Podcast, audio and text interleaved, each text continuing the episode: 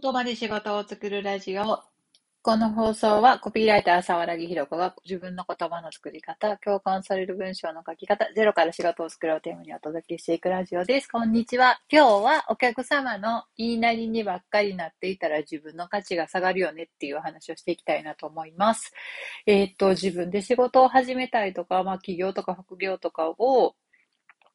やり始めたぐらいとか、まあ、経験としては何年かやっているけども、まだその、うまく軌道に乗れないとか、あの、何かやってたことがあって、次新しいこと挑戦したいとか、まあそういう何かこう、ちょっと切り替えのタイミングだったりとか、まあそういう時って割と、あのまあ、初めのあ、うちは、まあ、ちょっと安い金額でモニターとして誰かに商品やサービスを、えー、試してもらったりとか、まあ、初めのうちのお客さんは、もともとの知り合いだったりとか、まあ、お友達だったりとか、どこかの、まあ、例えば企業塾みたいなとことか、何かのコミュニティとか、そういうところで知り合った人に、えー、受けてもらうっていう段階があるかなと思います。で、まあそういう時だったり、まあその段階を超えて実際にお金を払って来てくれるお客さんたちがいるっていう段階の時もそうかなと思うんですけど、割と、あの、リクエスト、こうしてほしいっていうようなリクエストをいっぱいもらうけど、それにばっかり答えていたらなかなかうまくいかないことってあるなっていう話を、えっ、と、していきたいなと思います。で、今日、えっと、ある方がお話しされてたのを聞いて思ったんですけど、あの、まあ、うん、なんか誰、うん、相談業っていうか、まあ、例えばコーチングとか、カウンセリングとか、あと、まあ、えー、なんだろう、企業コンサルとか、そういうのもそうですし、あの、実際にうんと、場所を借りての美容系のサロンとか、ネイルサロンとか、あなんかマッサージのなんかこう教、教室じゃない、サロンとか、あとまあお花を教えるとか、まあそういう誰かに何かを教える系とか、まあ講座をやったりとか、そういうまあこうビジネスをしていく中で、まああとまあ物販とかも、物を売る系とか、サービスを、まあもともとどこかであるサービスを、えー、販売代行みたいなにしてる場合とかもそうかなと思うんですけど、あの、結構いろいろ買ってくれそうで買ってくれない人とかがいて、あの、なんていうか、もうちょっとしたらいけんのかなみたいな感じでずっと、あの、あれこれ言ってくるお客さんっているなと思います。なんか、もうちょっと安かったら行くんですけどね、とか、あの、今忙しいんで、もうちょっと時間ができたらそれを受けるかどうか考えますとか、あの、言ったりしてくれる、来る人いると思うんですけど、私も割と初めのうちは、あの、安、安い、えっと、無料とか、なんか1000円とかで誰かのど、どこかで主催していただいたセミナーの講師として呼ばれていって、その、うんと、そこの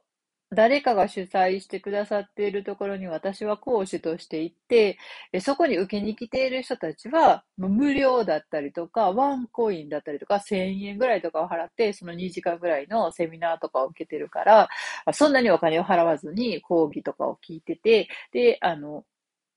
私が自分の商品として、あの、5時間ぐらいのこういう講座ありますみたいな紹介をすると、いや、た、たかとか言われて、もっと安かったらまあ考えるんですけど、みたいなことを目の前で言われたりとか、あと、なんかこう、まあ、忙しいんで、あの、こういう、今こう、何々さんの講座行ってるんで、それが終わったら考えます、みたいなことを、なんか、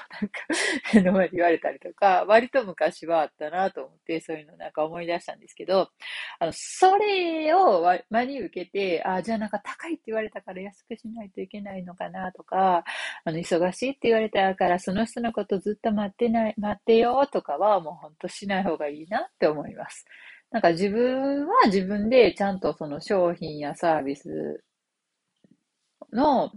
価値をちゃんと上げていかないといけないし、それについてよく知らない人に、うんと、受けたことも、見たことも、触ったこともない人にそれを高いって言われる、まあ、筋合いもないし、えっと、なんかこう、それについてよく知らないのに、他の誰かと比べて、あっち行ってるから、あなたはその後ですみたいなこと言われる、まあ、筋合いもないので、あの、そういうことを真に受けて、あの人と比べて私はダメなんかなとか、あの、この、えっ、ー、と、1万円って言ったけど、1万円の価値ないんかなとか、その受けてもいない人のに言われたことを、えっ、ー、と、真に受ける必要はないので、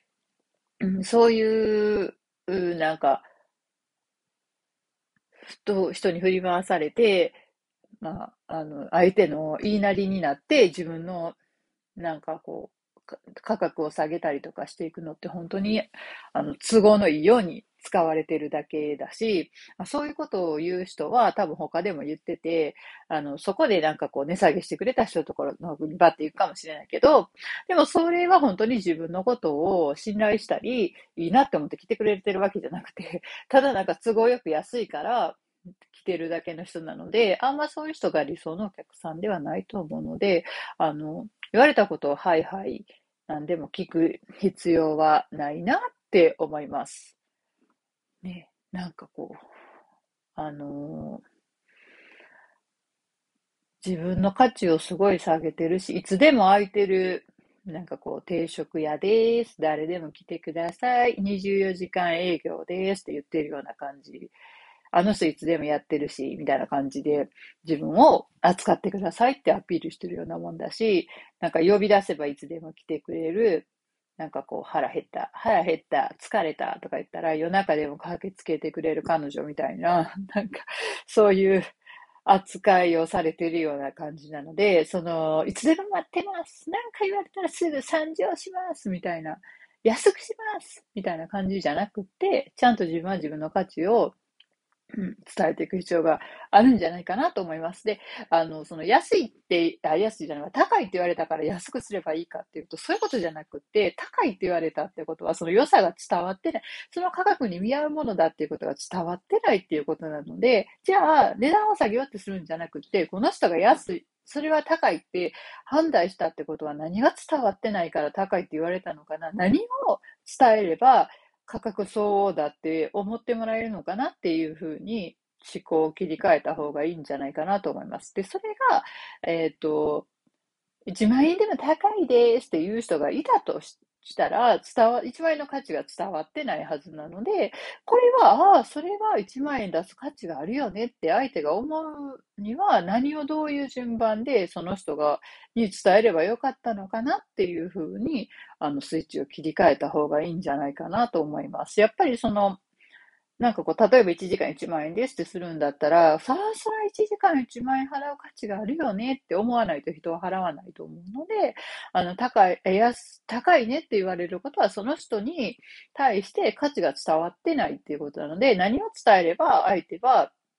それが欲しいって思ったんだろうっていうふうに、値段を下げるっていう選択肢じゃなくて、伝え方を変えるっていう方がいいんじゃないかなと思いますし、もし自分、売ってる自分の中で、あの、自分でもこれは 1, 1時間1万円が高いなって思ってるんだったら多分、伝え方だけを変えても変わらないので、じゃあ1時間1万円の価値があるものにするにはどうしたらいいかってことをちゃんと逃げずに向き合った方がよくって、それの選択肢としてもし、あの、初めの何人かはもうちょっと安い値段で、まあ、1万5千円にして、10人だったら10人経験積んで、これは1万円以上の価値がありまして、その10人に言わせるぐらいのことができてから1万円にした方がいいんだったらそうかもしれないですし、まあ、いきなりその決めた価格通りの価値を相手が感じてくれるかどうか自信ないんだったら、もうちょっと低価格で、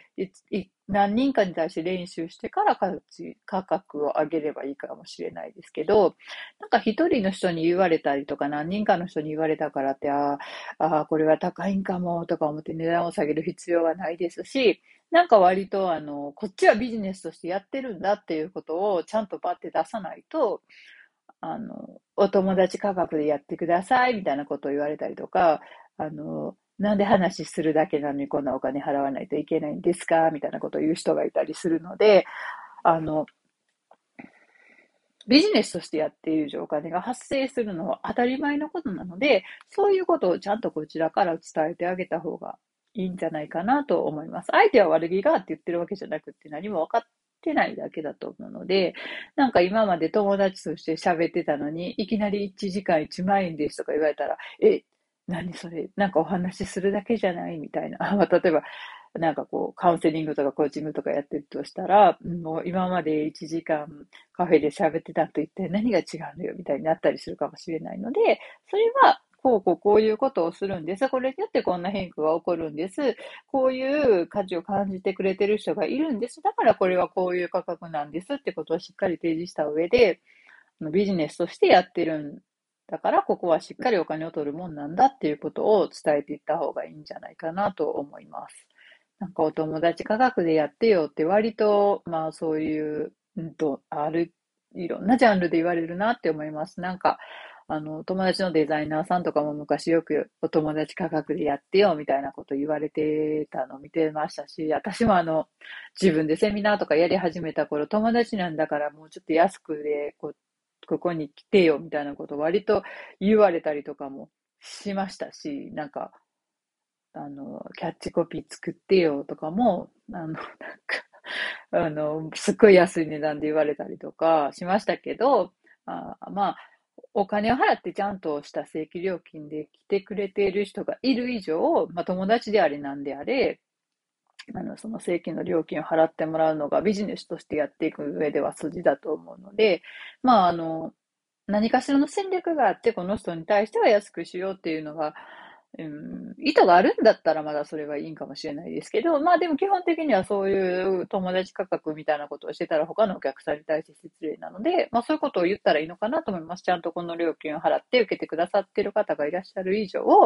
えー、友達だからっては安くするのは、あの、そのお客さん、他のお客さんに対して失礼なのでできませんっていうことをちゃんと私はビジネスとしてやってるんでっていうスタンスで言ったらいいのかなと思います。なんかお客様の立場になって考えるとか、お客様の気持ちに応えるっていうことと、相手の言いなりになり続けるっていうことは全然違うので、なんか、何でもわがまま言っていい相手だって思われると、やっぱり自分も仕事をしていく上で苦しいと思うので、そこはしっかり都合のいいやつにならないようにね、それを言うことを言っ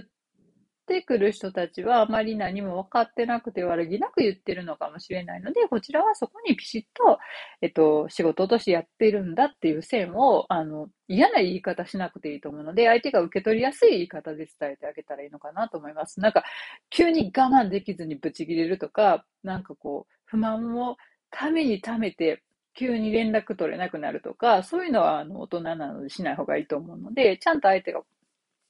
受け取りやすい言い方で伝えてあげたらいいのかなと思います。なんか割と、うん、仕事を自分で始めた初期の頃ってお客さんたちからあれもしてほしい、これもしてほしいって言われたり、リクエストに応えていくっていう意味では相手が求めてることだって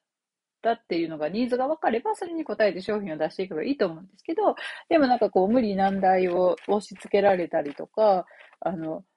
明らかに私のこと舐めてんなみたいなこと言われたりすると、それに応えていく必要はないと思うので、まあ自分の中で何、自分がやりたいやりたいというか、仕事としてこういうふうに進んでいきたいって思ってることに合わないことを無理にお客さんに合わせていく必要はないと思うので、まあでもそこでピシッと、なんかこんな人はお断りですとか、こんな人は来ないでくださいとかいうのは怖怖いので、そういうことじゃなくて、あの自分のスタンスをちゃんと伝えていくことで、相手が自分で気づいてくれるようになったらいいんじゃないかなと思いました。はい。何かの参考になれば幸いです。今日は、えー、相手の立場になって考えるってことは、何でもお客さんの言う通りにすることではないよねというお話でした。ではまた明日さようなら。